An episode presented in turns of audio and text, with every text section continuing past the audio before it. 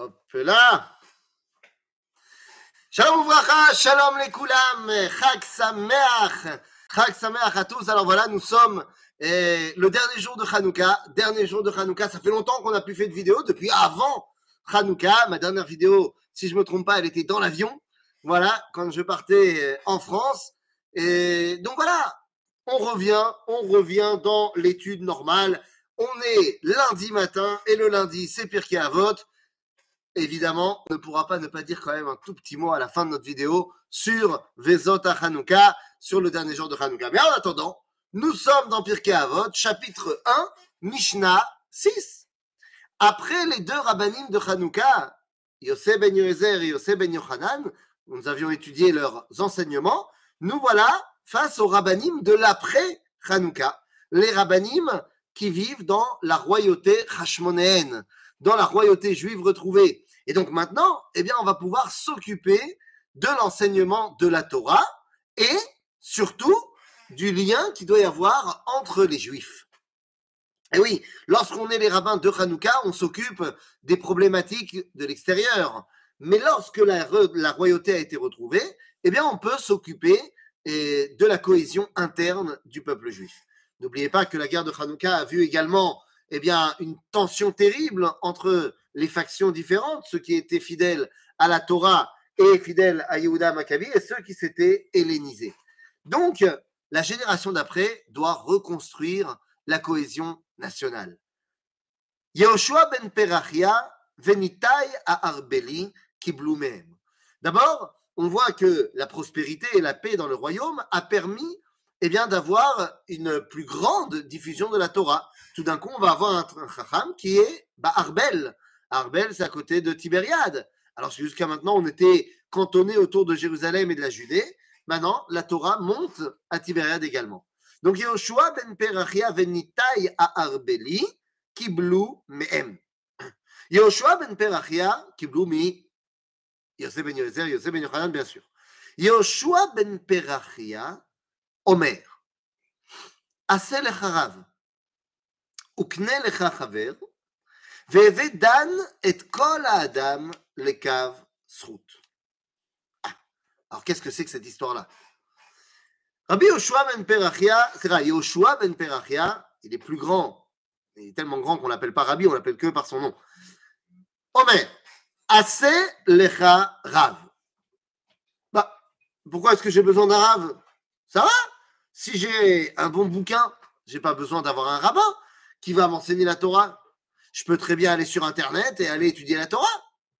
Alors, vous allez me dire, à l'époque, il n'y avait pas Internet. Oui, mais l'enseignement de Yoshua ben n'est pas vrai que pour son époque. Il est vrai tout le temps. Assez le harav. Pourquoi? Est-ce que je ne pourrais pas apprendre la halacha d'un livre quelconque ou alors d'un enseignement que j'ai entendu de quelqu'un qui l'a entendu?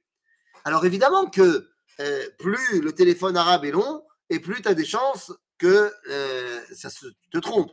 Ça, c'est une réalité première. Mais il y en a une autre qui est bien plus importante. Certes, aujourd'hui, tu as euh, tous les pisca halakha, tu as toutes les décisions halachiques qui ont été données depuis toutes les générations que tu peux retrouver facilement en deux clics sur Internet. Mais le problème, c'est que tu n'as pas la roche, tu n'as pas la tête, tu n'as pas les svarot, comme on dit en hébreu, c'est-à-dire la façon d'appréhender la halacha. Oui, tu peux avoir un texte qui nous dit tac, tac, tac, dans ces cas-là, c'est moutard, c'est assourd, machin. Mais le texte n'est jamais aussi fidèle à la réalité du terrain que la réalité du terrain. Et donc, le fait d'avoir son rave, eh bien, permet d'avoir une connexion en temps réel aujourd'hui avec la Torah et la volonté d'Akadosh Baruch Ainsi, lorsque je vais avoir une question, quelle qu'elle soit, eh bien, je vais intégrer ma réalité, mon quotidien dans la Torah. Si j'ai une question aujourd'hui sur le micro-ondes et la cachérisation du micro-ondes à Pessah, je ne peux pas aller regarder le Shulchan Aruch parce que, eh bien, il n'y avait pas de micro-ondes à l'époque du Shulchan Aruch. Mais encore plus que ça, disons qu'un rabbin actuel, aujourd'hui, Vadia Yosef, euh, euh, je sais pas moi, euh, tous les rabbinim qui ont écrit des, des, des cifrés halakha, mamash, de notre génération. Ah, ils connaissaient le micro-ondes, il n'y a pas de problème, ils ont traité de tous les problèmes de la vie quotidienne. Oui. Mais est-ce qu'ils connaissent mon problème, ma situation? À ce moment-là, eh bien oui, le contact avec le Rav qui te connaît, qui sait d'où tu viens, qui sait par quoi tu es passé, qui sait quelle est eh bien, la motivation de ta question, lui va pouvoir te répondre à toi, la halacha.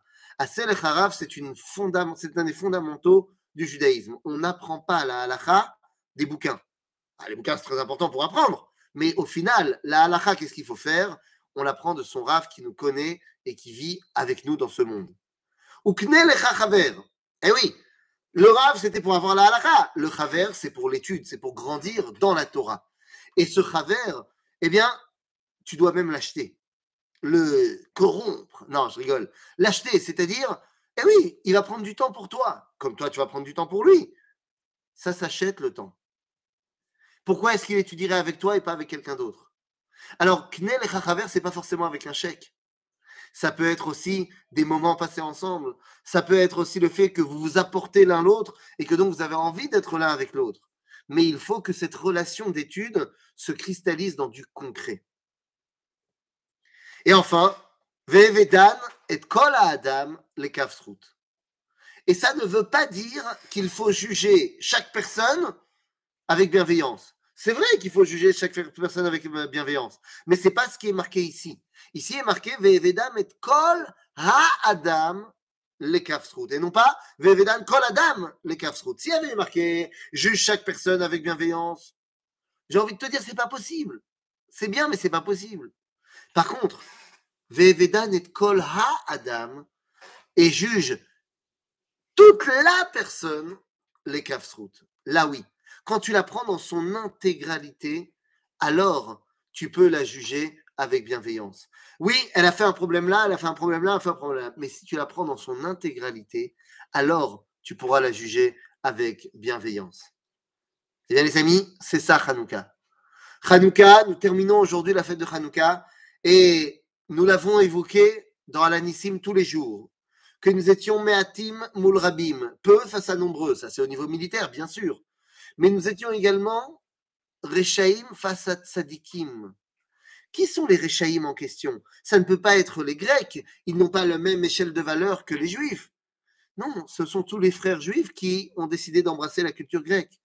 Rechaim face à Tzadikim, Vezedim face à ceux qui étaient au Sketoratecha, ceux qui avaient embrassé la culture grecque, euh, pas seulement au niveau euh, du style vestimentaire et du style de vie, mais au niveau de l'étude, ils, étaient devenus des rabbins grecs des, spécialistes de Zeus et Athéna. Il y avait énormément de juifs parmi ces gens-là. Énormément de juifs qui ont embrassé la culture qui n'était pas la leur. Eh bien, Bezot Hanouka, nous devons tirer les leçons du passé. Car là encore, ces juifs qui se sont assimilés, eh bien, ont été perdus dans l'histoire.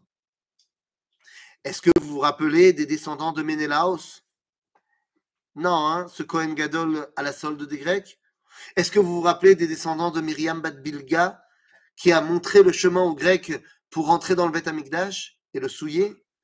Est-ce qu'on se rappelle, eh bien, euh, des descendants, je ne sais pas moi, de Safta Benelas, qui était ce chauffeur de taxi juif, mais qui a décidé d'embrasser la culture grecque, de devenir des citoyens grecs de confession ou pas israélite ceux qui ont embrassé le destin d'une autre culture, eh bien, se sont perdus dans cette culture-là. Maasé Avot Siman Labanim. Nous avons 2000 ans de recul par rapport à ce qui s'est passé à Hanouka. Et je ne peux, pas ne pas être euh, alerté par ce qui se passe dans le monde juif actuellement, aussi particulièrement en France, où un homme, et je ne remets pas en doute du tout son, comment dire, euh, son honnêteté et, sa volonté de faire des choses bien pour la France. Mais nous avons un homme qui, fort de cette assimilation grandissante, choisit et le prône haut et fort qu'il arrête son identité d'Israël au profit de l'identité de la France. Eh bien, c'est ce contre quoi nous nous battons depuis Hanouka l'assimilation culturelle sera toujours le combat du peuple d'Israël pour rester lui-même et ainsi pouvoir avoir une relation d'amour, d'amitié et de fraternité avec toute l'humanité. Ce n'est que lorsque tu es toi-même que tu peux avoir un dialogue éclairé avec l'autre pour lui apporter la parole d'Akadosh Baruch. À bientôt les amis.